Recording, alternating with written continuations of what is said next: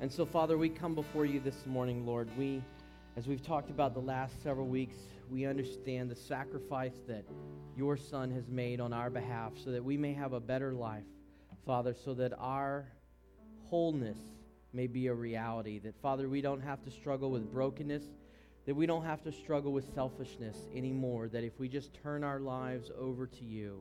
Father, one of the ways that we can do that this morning just very easily, very quickly, is to be able to come to you and just ask forgiveness for any sin that's in our lives that doesn't need to be there. Any mistakes, any problems, any errors, any things that we wish that we could have done differently, Father. Lord, we're just going to take a moment, each of us individually, to go to you and ask for forgiveness. Let's just do that right now, each of us individually to ourselves.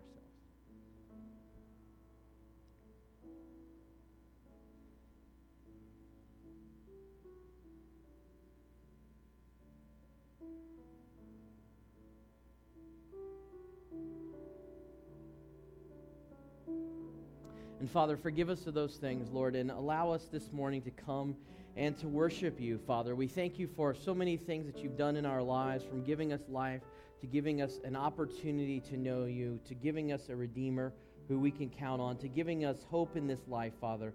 Lord, that life can be different. It can be more than just death and taxes and, and all the other yucky things that we have to deal with. Father, we pray this morning that you would allow us to be able to move into better relationship with you, into a more whole form of life, Father, that you offer. And Lord, we pray above all else that you would just allow us to serve you all the days of our lives. Father, we pray also this morning that you would just send the Holy Spirit into our lives to guide us, direct us, point us in that right direction, bring us wholeness and healing. And we pray this in Jesus' name. Amen. Well, this morning uh, and next week, we are not going to have a video clip. And the reason is because we're going to do a special topics um, this week and next week related to um, the series that we just went through. We just finished that, which was Jesus as sacrifice. And uh, so I had a, uh, a, problem, as oftentimes happens as we get around to summer. I had a problem with my calendar. Um, as you guys know, I usually plot out all the messages I do in a year um, at the beginning of the year, and um, just to kind of keep us keep the, the ship, you know, going along uh, and not being like the Titanic, right? And uh, so the thing is, is that there's a couple weeks here um, where uh, the calendar got a little messed up, and so we're going to do a couple special topics, and uh, none of which relate very well to Hollywood movie clips. Okay, um, so today we're going to talk about the cross, and I know that this seems like sort of a uh, maybe an unusual topic.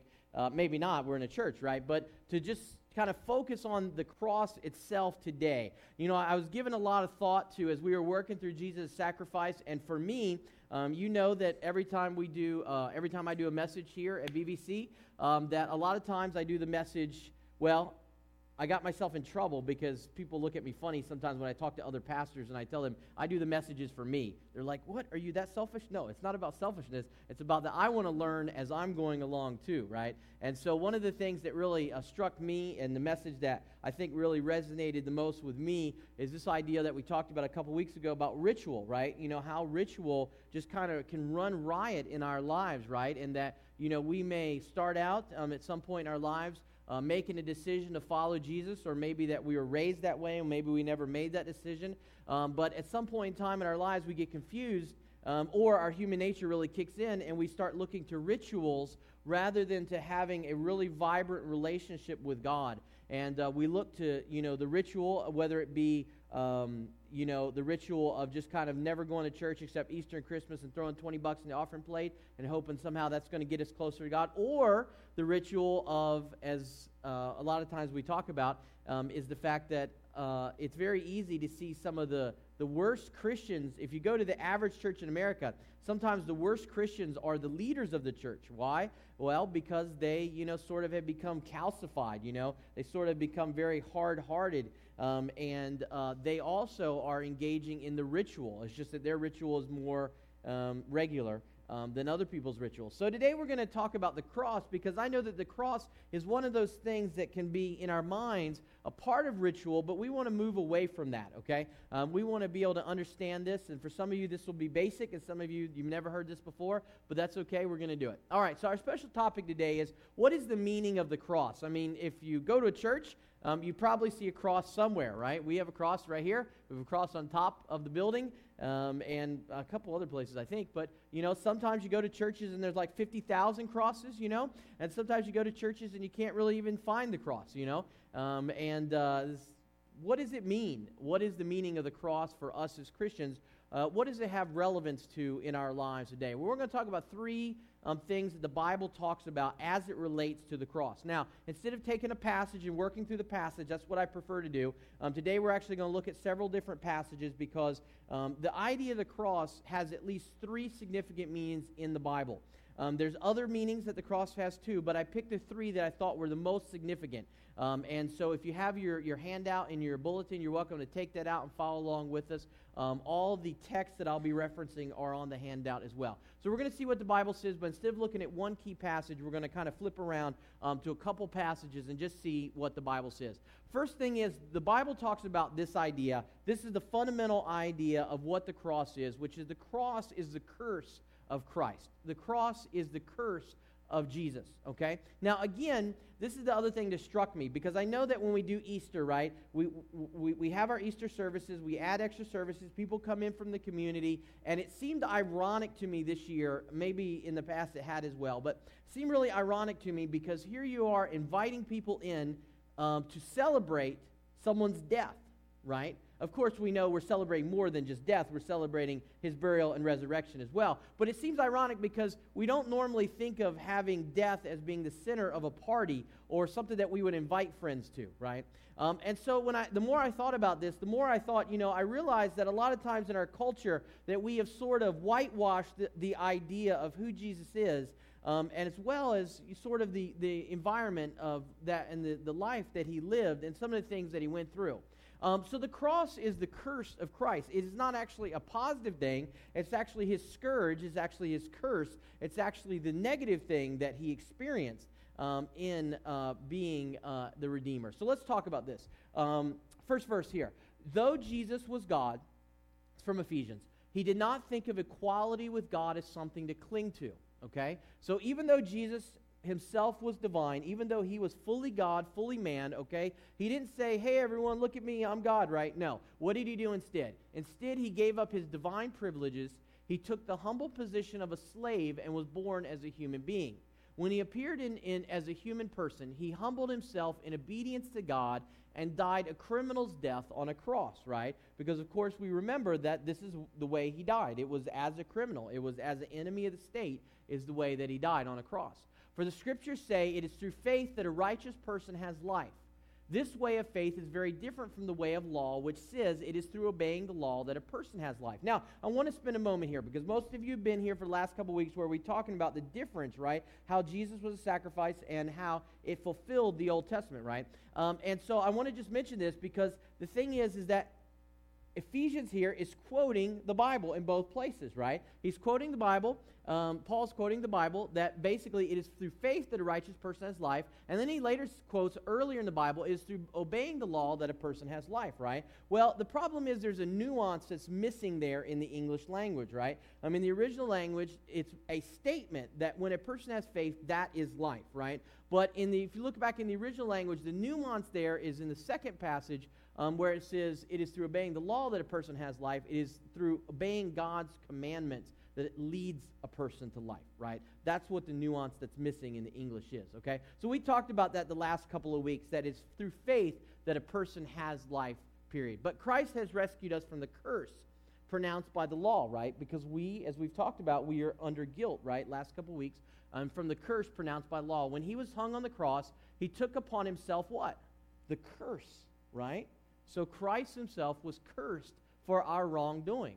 For it is written in the scriptures, Cursed is everyone who is hung on a tree. And that's an idea that goes way back um, in that training wheels discussion that we had.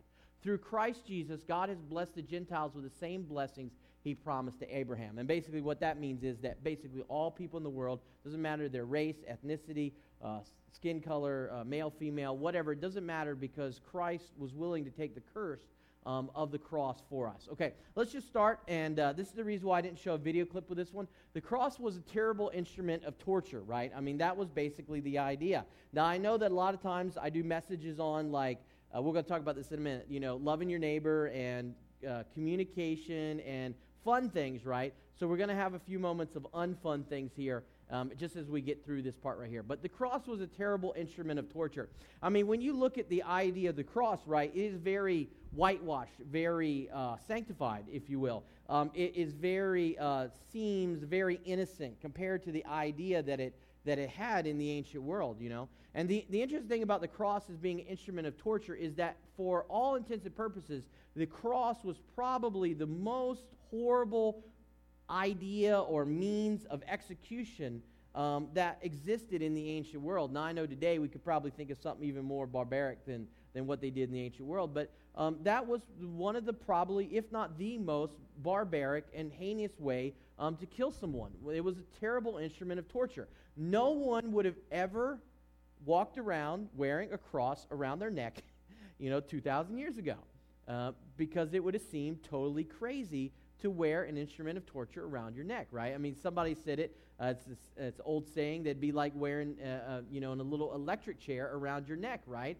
Because you know it would just seem totally crazy to someone unless you know. Today I know we have anarchists and nihilists and all these other kind of things, right? Uh, and Satanists, and maybe they would wear it, right? But for, for normal people, it would not be particularly normal. In the ancient world, crucifixion was typically reserved for political prisoners and former kings, okay? So here's what happens. Um, basically, what happens is, is that um, in the ancient world, uh, at least up until the time of Jesus, the most common example of crucifixion was if you had a pr- political prisoner or a king who you have just deposed from power, that you would crucify them and then you would hang them on the wall or you would hang their bodies um, on a stake somewhere outside their kingdom for people to see, right? So it was designed more as a way to scare people or to show people that you were a ruthless person um, more than it was a sort of a capital punishment in a sort of a mild insurrection case, okay? Um, now, it could be used that way. The interesting thing is, and I, I didn't study the history of this uh, enough to say this definitively, but I'm going to venture a guess here, estimated guess, educated guess, um, which is the fact that after the time of Jesus or around the time of Jesus, for a while, crucifixion became very popular. Um, the world was very, very barbaric, especially right after, um, right after Jesus came. Um, as you guys, as some of you may know, if you ever watch the History Channel, you know all of Jerusalem was destroyed um, about 30 years after Jesus' crucifixion, right? And they were, they were um, torturing people left and right there. Um, but the thing is, is that until Jesus came, I mean, it was very, very uh, unusual. It's, it was not very common. It was uncommon for someone to be crucified, especially someone who was basically a peasant. Um, does anybody know the person in the Bible who was crucified in a different sort of way, but still crucified? Well, okay, but before Jesus, sorry, yeah would be uh, actually King Saul was, right? Because the Philistines um, basically hung him on their wall, um, which basically means they crucified him because they wanted every, the Jewish people to see um, that you can't resist us, right? Um, although, of course, that didn't, obviously, as we know, didn't work very well, right? Um, so the thing is, is that ancient tradition held that anyone who was executed on a cross was cursed by God. Now, this is really important, and some of you know this if you were in Sunday school when you were kids or whatever. But a lot of times we miss this idea because what happens is, is that as we go through our lives and as we, you know, uh, we come to church on occasion and you know, we, we get the sense that, you know, maybe God is speaking to us, right? And we have that struggle of whether or not we really are, you know, going to turn over all of our mistakes, all of our sinfulness, all of our brokenness over to God, right? We struggle with that because we want to keep some of the brokenness to ourselves. Now, see, this is where it becomes really, I think, really, really critical. Here's what happens with a lot of folks you, me, all of us, really, if we want to get right down honest. We come to church right? We do our ritual. And we, we, we, we come and we, we, we, we worship God and we say, okay, God, I'm going to turn my life over to you. I'm going to be a follower of Jesus, right?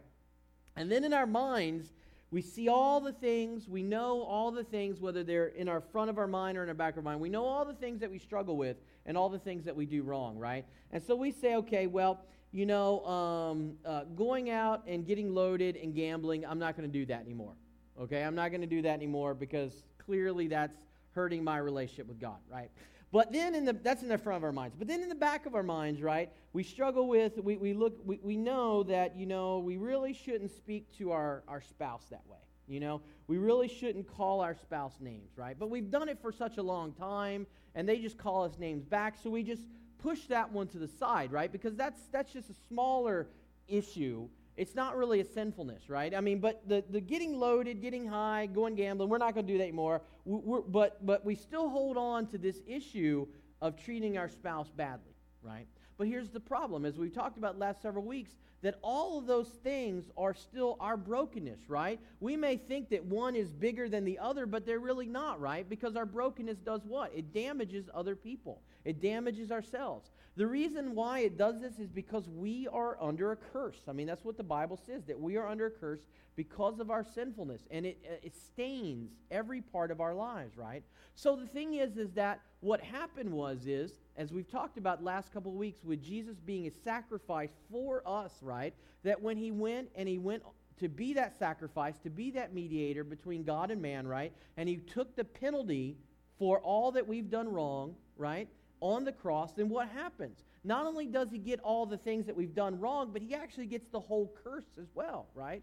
I mean, the whole yuckiness of what it means to be a person, you know? You know when you wake up like at 7.30 in the morning and you got to go to work and you didn't get enough sleep and you just feel really yucky and you think, oh, man, I can't, I'm, don't want to see my boss today. I don't want to see that, my yucky coworkers, you know? And just that yuckiness of being a person, right? That's part of that curse, too, you know? That's part of that curse, too. It's not sin, you know. I know we keep thinking sin is you know, drugs or, you know, whatever, or, or, or, adultery and stuff like that, everything that we see in the movies, right? But that, that's not sin. I mean, that's a part of it. But sin is really just everything that makes us not whole, not perfect, not complete, right? And so the problem is that's, it's like a curse. I mean, that's what the Bible says, that we are basically cursed. And so when, when, when, when, when Christ came, when Jesus came and was willing to die on the cross and, and be executed, and be inflicted by torture for us, that torture actually took away not just the bad things that we do, but it also took away all that curse from us so that we don't have to have yucky lives anymore. Now, I know that we'll struggle with it, okay? There's a difference between struggling with something, struggling with something that we're leaving behind, and actually living in it, okay? And actually being gone with it too, right? Because here's what happens. This is the way the curse works. When we are born, we are born into the curse. Okay, this is me, birth, death. Okay, so when I'm born, I'm born into the curse, right? And so the curse is on me, and so there's really, because I am cursed, there's no way for me to get outside of that curse. I'm just stuck in it, right? I'm just just stuck in it.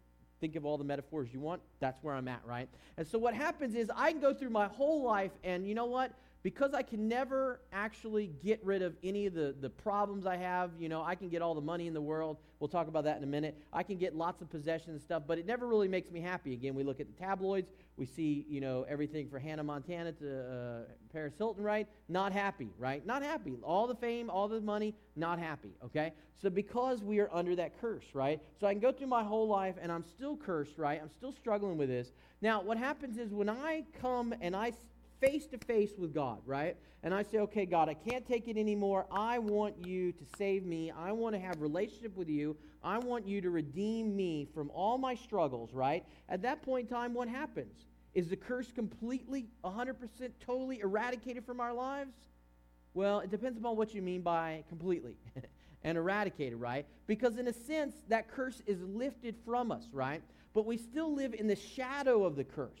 Because the problem is, the Bible says it this way, that we are no longer bound to sin. We, we still have, we still struggle with sinfulness, but we are not dedicated towards sinning. We're not bound to sinning, right? We're not bound to brokenness. So what happens, we're free from it, right? And then at some point, we keep on progressing in the shadow. Hopefully, as we walk through our lives, the shadow, shadow lessens and lessens and lessens until the time where we stand before God and there is no more shadow anymore, right? Of course, we know, just as a side note, that if you know someone who's been a believer for 30 years and the shadow is just as strong over their lives as it was 30 years ago, that's a what? It's a problem, right? It's a problem. Because if the shadow is just as strong, then it means that something's broken there.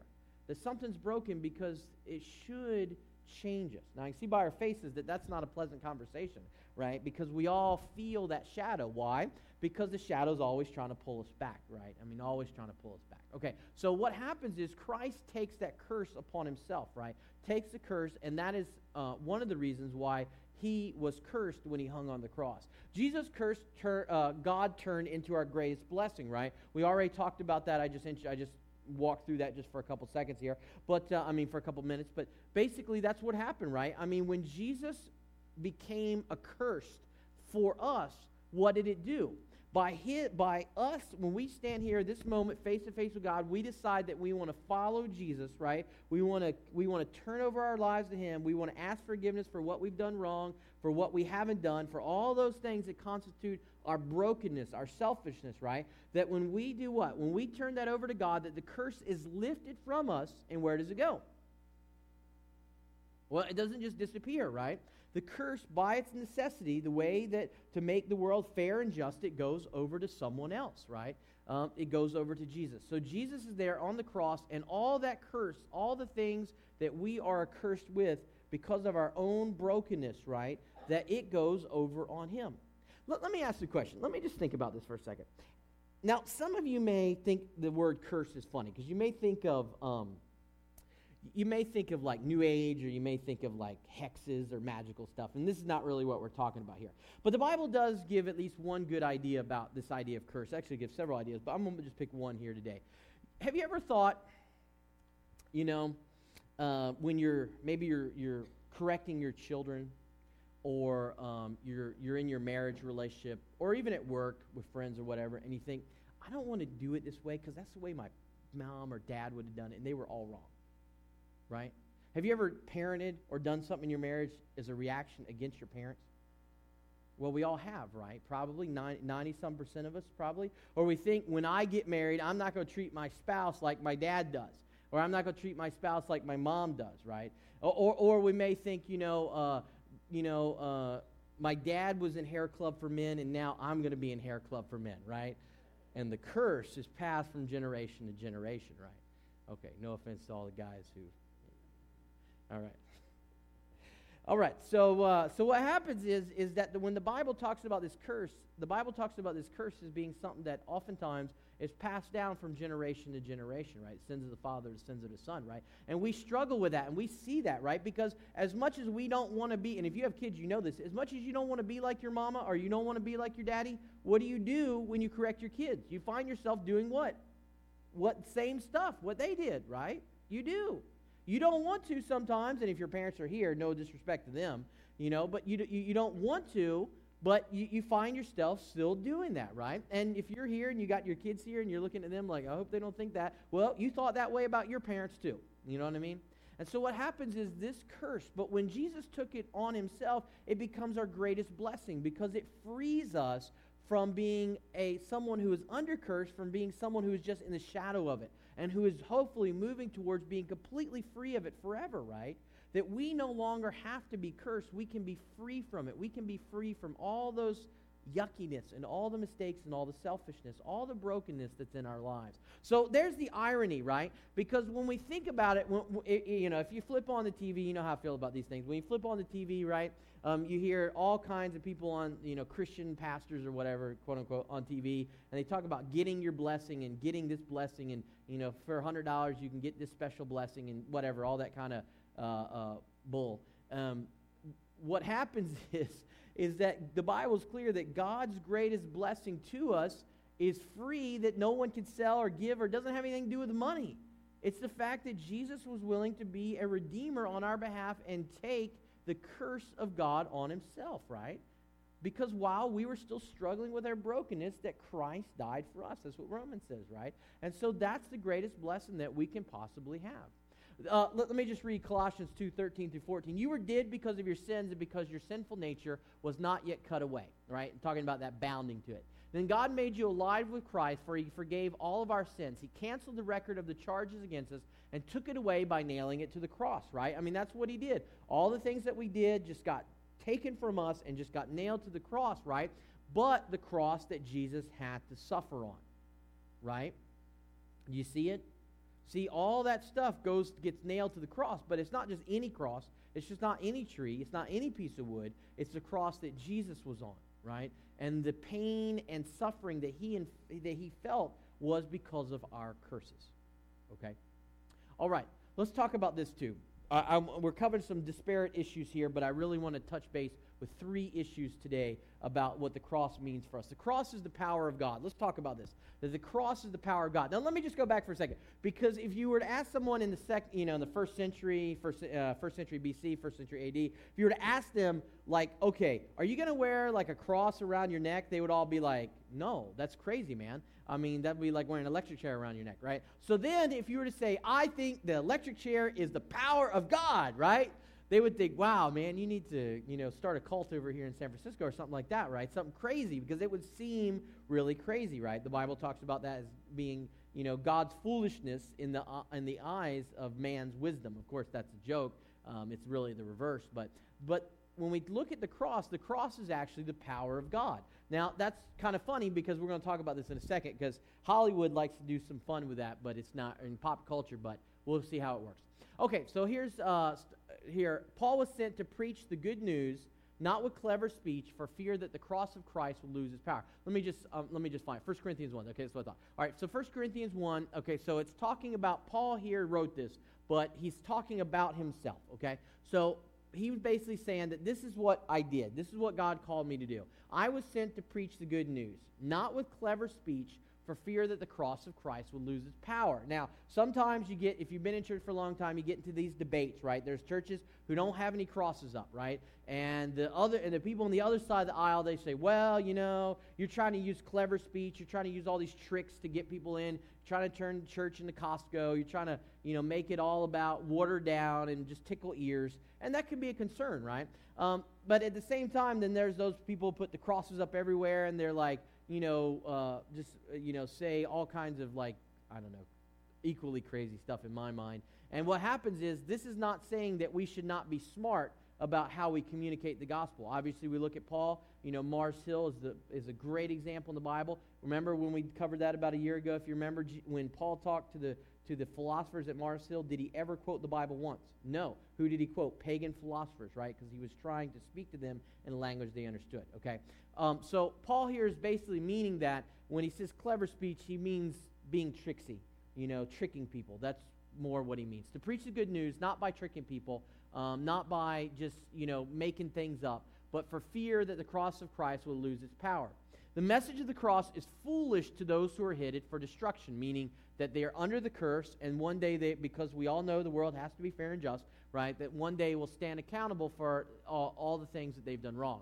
But we who are being saved uh, know it is the very power of God. The cross is foolish to the Jews who ask for signs from heaven, and is foolish to the Greeks who seek human wisdom. Remember, at the time, that was the two big people groups, okay? The Bible is um, occasional. Let me break that down. It means the Bible was written for a specific place and time. We interpret it for today, but it was written for that specific place and time, especially Paul's letters, okay? So he was dealing with Jews on one hand and Gentiles, Greeks on the other, who were asking the questions, right? There were no Americans asking questions at that point in time. Doesn't mean it's not relevant to us, it just means they weren't asking those kind of questions, okay? All right, so he's basically breaking them down in two groups. So when we preach that Christ was crucified, the Jews are offended, right? Because they say, no, no, no, God could never be cursed, right? And uh, the Gentiles, the Greeks say it's all nonsense, right? Because we all know that gods are powerful and, you know, they, they you know, like to sit up in, uh, uh, not Hades, uh, like to sit up in heaven and, uh, I was trying to think the Greek word for it, and uh, drink their wine and, you know, cavort around and do things like that, right? Um, but to those who called by God to salvation, both Jews and Gentiles, Christ is the power of God and the wisdom of God. So we're talking here about the, how um, the cross is the very power of God. I'm going to turn here because I want to keep my fingers on um, Corinthians here as we walk, walk down through this. 1 Corinthians chapter 1 here. All right, so let's talk about this for a second. The power of the cross is its meaning, not its symbol. Now, this is really, really critical, right? Because otherwise, we're tempted to follow into sort of a ritualistic path, right? First of all, let's talk about this, right? We know that crosses are good at doing what? Scaring off vampires, right? That's their number one most effective use, right? Um, we also know that crosses make um, nice, pretty images to put on our backpacks and you know, to, to put wear around our neck. We make them out of gold and all that sort of thing like that, right? Um, you know, and so the thing is, is that the cross becomes, into many people's mind, almost like a what? Like a lucky rabbit's foot, right? I mean, I've shared this story before, but um, let me just do it again because it's a good one. Um, when I was uh, in seminary, I knew a guy from Russia. His name was Yuri. And uh, Yuri had come over um, and uh, he'd come to America and actually interviewed him for an article I wrote for the Baptist Press and uh, at the time. And Yuri had come over to America. He had a really fascinating testimony of growing up uh, as an atheist under communist rule and then um, then discovering God through a weird series of totally random events, um, even still under communist rule. And so what happens is, is that Yuri would say, you know, that the house that he lived in, his parents' house, they had a Bible, right? But it was written in Slavic, right? And so he couldn't speak Slavic. He could only speak Russian, right?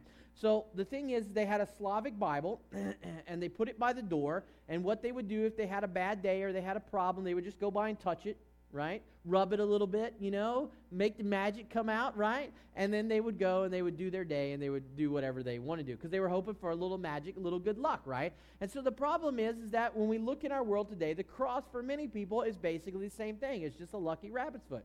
I mean, it's just something that we ward off vampires with or that we, you know, carry around our neck and hope that it will protect us, right? We've all seen the movies where, you know, if we're uh, somewhere bad um, and someone shoots or tries to stab us, you know, somewhere, not San Jose, but let's say we go, oh, I won't pick cities now. Uh, anyway, let's say we go somewhere bad in the Bay Area, okay? And someone shoots at us or stabs us, we know the cross is going to do what? The bullet's going to bounce off the cross, right? And we're going to be saved. If we bring a Bible, even better, right? Not going to pierce our heart, right? But the problem is, is the cross in that situation is, be, is being a lucky rabbit's foot, right? It's not being what it intended to be. Um, you, could pay, you can take electric chairs, you can take other instruments of torture, you can put them around your neck, and it's not going to do any good, right? Um, because that's not what it's designed for. So let's talk about this. The power of the cross is its meaning, not its symbol. We see these symbols, and that's the meaning of it, but not um, it's, it's the meaning, not the symbol. Let's talk about what the meaning of it is here. Let me just uh, pick this up again.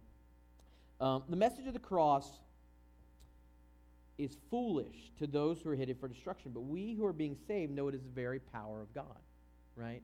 Well, what does that mean? Well, how can we say that the cross, the message of the cross, is the very power of God, right? Because we can say that because it is not the image of the cross that matters, right? It is not the symbol of the cross that matters.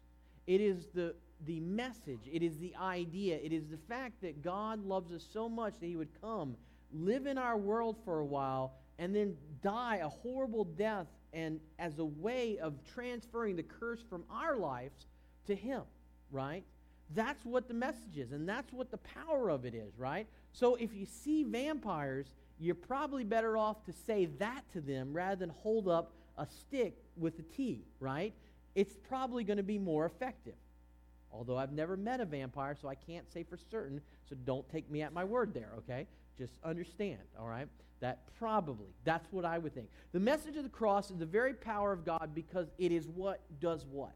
It has the power to remove curse.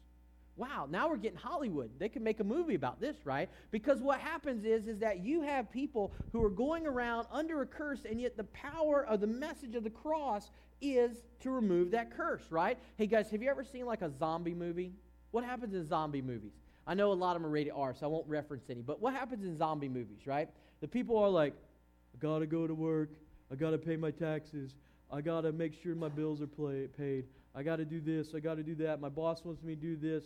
My kids are calling me to do this, right? That's what the zombie movies are like, right? And people are going through their lives doing that. I got to raise a million dollars. I got to have fully funded 401k, right? And we go through our lives like a zombies. And then what happens? The message of the crisis, is uh, a message of the cross is what? Hey, you're no longer under that curse. You are free, right? And people, they they wake up from being a zombie, right? They wake up from it. They're no longer a zombie anymore. They're no longer cursed. They're, they can do what?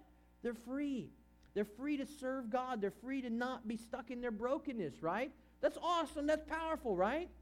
So every time you see, to switch from vampires to zombies for a minute, every time you see a zombie movie, you don't need a shotgun.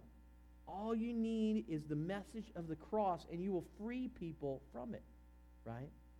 Now, I say that playfully, but let's be honest for a second. We all know people who are strongly, strongly, strongly uh, under the curse of sin. Do you get what do you get what I'm saying, right? Really, really, really. And you, you, you know, you see people whose lives are really, really screwed up. And what happens sometimes when you speak to them the message of the cross? In a short amount of time, what do they do? They move from being the zombies, the vampires of the world, to being what? Free, right? And that's the message of the cross that we are able to be free from all the badness, all the sin, all the struggles, all the brokenness that we have when we turn our lives over to Jesus. And when we speak that to people, we have the power to set them free from being zombies of this world, right? For being under the control of their own cursed nature. We set them free from a curse, right? That could make a really like a Christian B movie, right? All right. The cross is a stumbling block for most people, but here's the problem, right? The problem is it becomes a stumbling block for most people because most people don't want to hear it. This is what Paul says here. Paul says this. He said, "But though um, it is, uh, let's see, it is foolish to the Jews who are asked for signs from heaven. It is foolish to the Greeks who seek human wisdom." Um, so when we preach that Christ is crucified, the Jews are offended and the Gentiles say it's nonsense, right? Because it's a stumbling block, right? I mean, people are going through life cursed, right? And they struggle, they worry about how am I going to get my million dollars? How am I going to get my big house? How am I going to make my boss happy? How am I going to pay all my bills? How am I going to do all this stuff, right? They go through life struggling with these things, worrying about things that are you have to worry about, but are not the big picture issues of our lives, right? We, we struggle with those things, and then what happens is someone comes to you and says, What? Hey, and it sounds like this hey, there's like a fairy in heaven, like the tooth fairy, and he's going to come, and you don't have to pay your bills anymore, and, uh, you know, he's going to leave you a quarter or two because he sent some guy, and this guy did something. And, uh, you know, if you just go to church and you, you sing bad songs and you do weird things, then the tooth fairy, the Easter bunny, is going to take this away from you, right? And so what happens is, is that people do what? People say, I don't want the Easter Bunny. I don't want the Tooth Fairy in my life, right? I don't want that weirdness. That's not possible, right? It's not possible. Well, if you watch the History Channel, I don't know what the History Channel says on this, but everyone, any, any historian, any professor of religion who worth any salt, even the ones who don't believe in Jesus at all, still know that he was crucified. No one can argue that. That's a historical fact, right? Whether he was resurrected, now that takes some faith, right? But the fact that he was crucified, we all know that, right? I mean, it's, it's a historical fact. No, no, nobody, there's, I, know no one. I know some crazy professors of religion, let me tell you. Believe me, I know some crazies. And none of them will deny that Jesus was actually crucified. Oh, they'll think that, you know, they'll, they'll come up with all kinds of aliens and all kinds of, well, they're not even that crazy. But uh, they'll come up with all kinds of theories and all kinds of other things, right? But the thing is, is that what is foolish or seems foolish to people is really the way God removes the curse from our world, right? Something that's so simple that anyone could understand. Right? And so the thing is, is that for many people, the cross is the stumbling block, right? Now, it's a stumbling block really for a different reason, though. I mean, I picked the big picture reason, but when we get down to the heart of it, why is it a stumbling block? Why do you think the cross is a stumbling block to most people?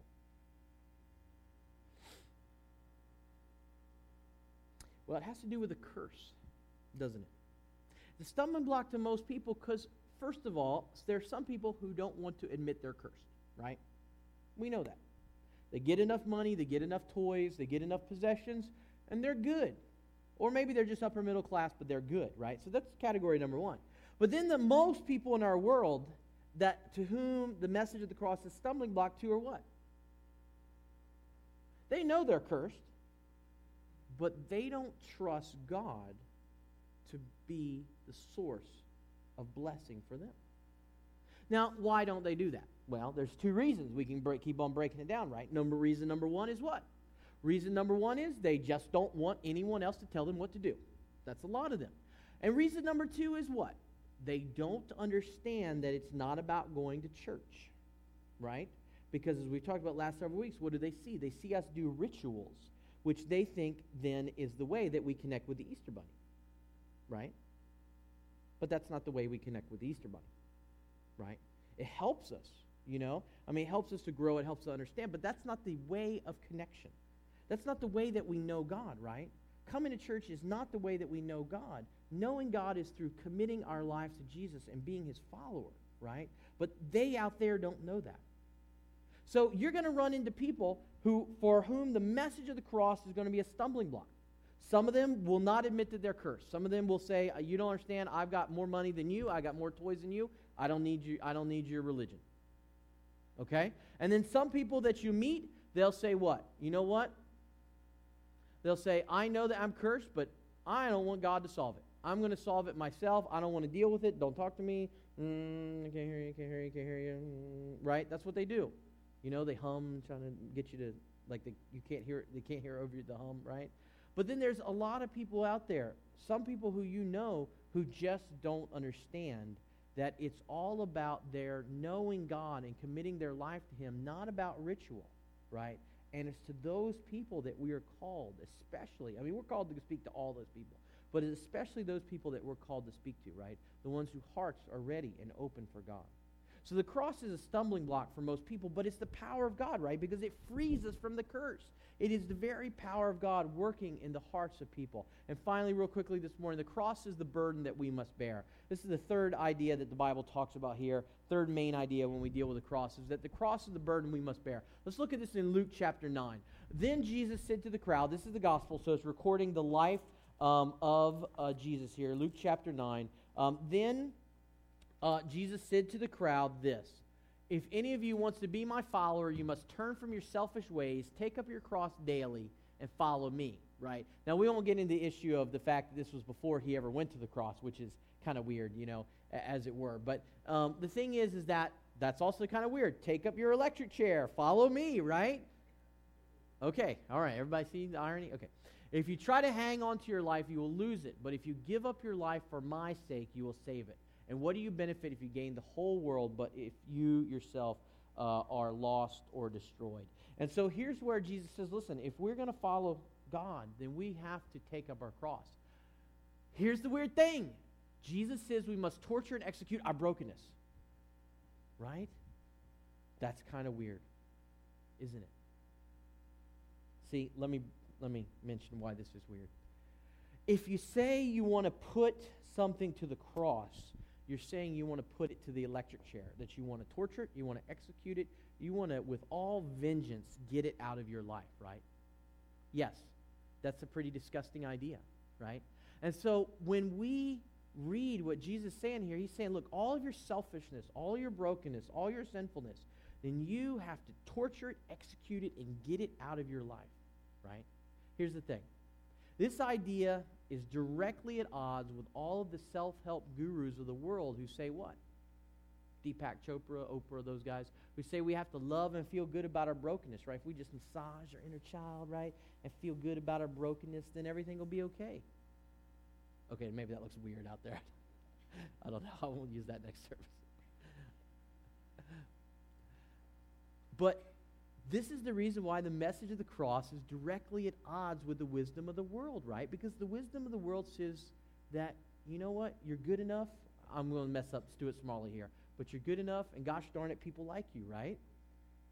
That's what it is, right? That's the wisdom of the world that we can improve ourselves and be good enough on our own.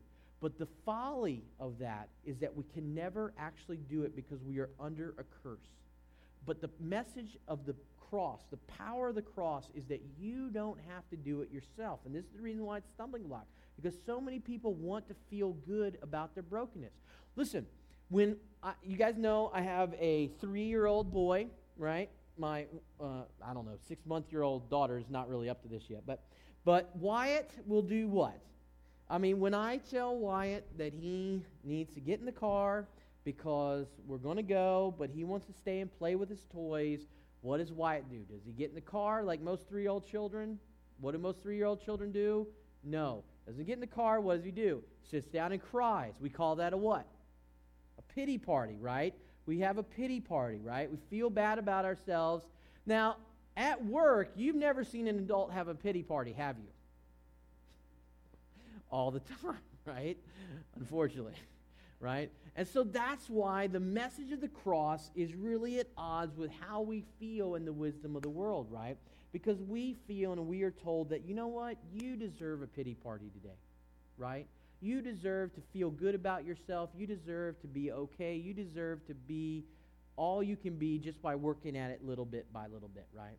And that's the reason why the Bible, and Jesus specifically, uses such dramatic words because he wants us to realize that that is a fallacy.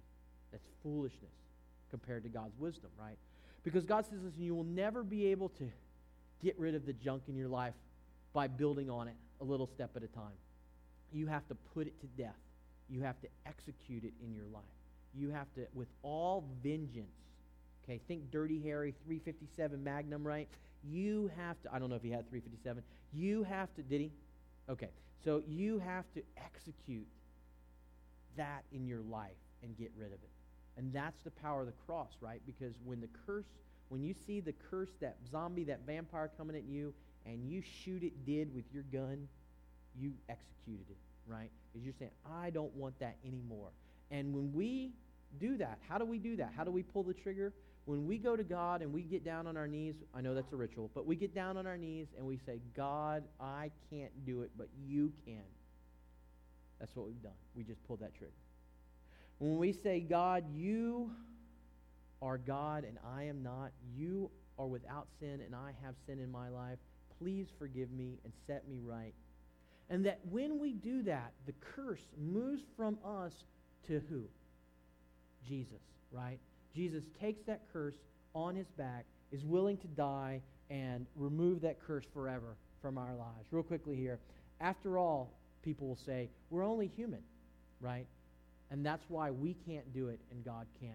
Last idea we must lose a not so good life in order to gain the best life. That's the truth, right? Because what we're doing is we're saying we're going to terminate a not so good life in order to gain the best life possible, right? That's a good trade off. I know many people are afraid. Many people are afraid and they'll say, Well, I don't know. I don't want to do this. But we get rid of the yuckiness in exchange for that which God's best for us. When we execute that sinfulness of our lives, take that curse, put it on Christ, what He wants to do, He wants to bear that for us when we do it. Let's pray. Father, we just come before you this morning, Lord. I know there's some people here, maybe they've never committed their life to you. They've, they've, they've just been going through rituals or going through being a zombie through life, Father. But Lord, I pray that this morning they would say, God, I want to execute my sinfulness. I want to get it out of my life. I want you to be my God. I want you to be my Redeemer, Father. Lord, I just pray that they would just say that, Lord, however words they want to use, it doesn't matter, but they would just make that commitment. Father, for many of us here this morning, Lord, we who call ourselves believers, we're afraid to get out of the shadow of the curse. Lord, we're comfortable there, we're, we're used to it there, but Father, that we would just put all that aside, we would execute it, get it out of our lives, move forward into light, Father, into the life that you have planned for us. Father, we pray this in Jesus' name. Amen.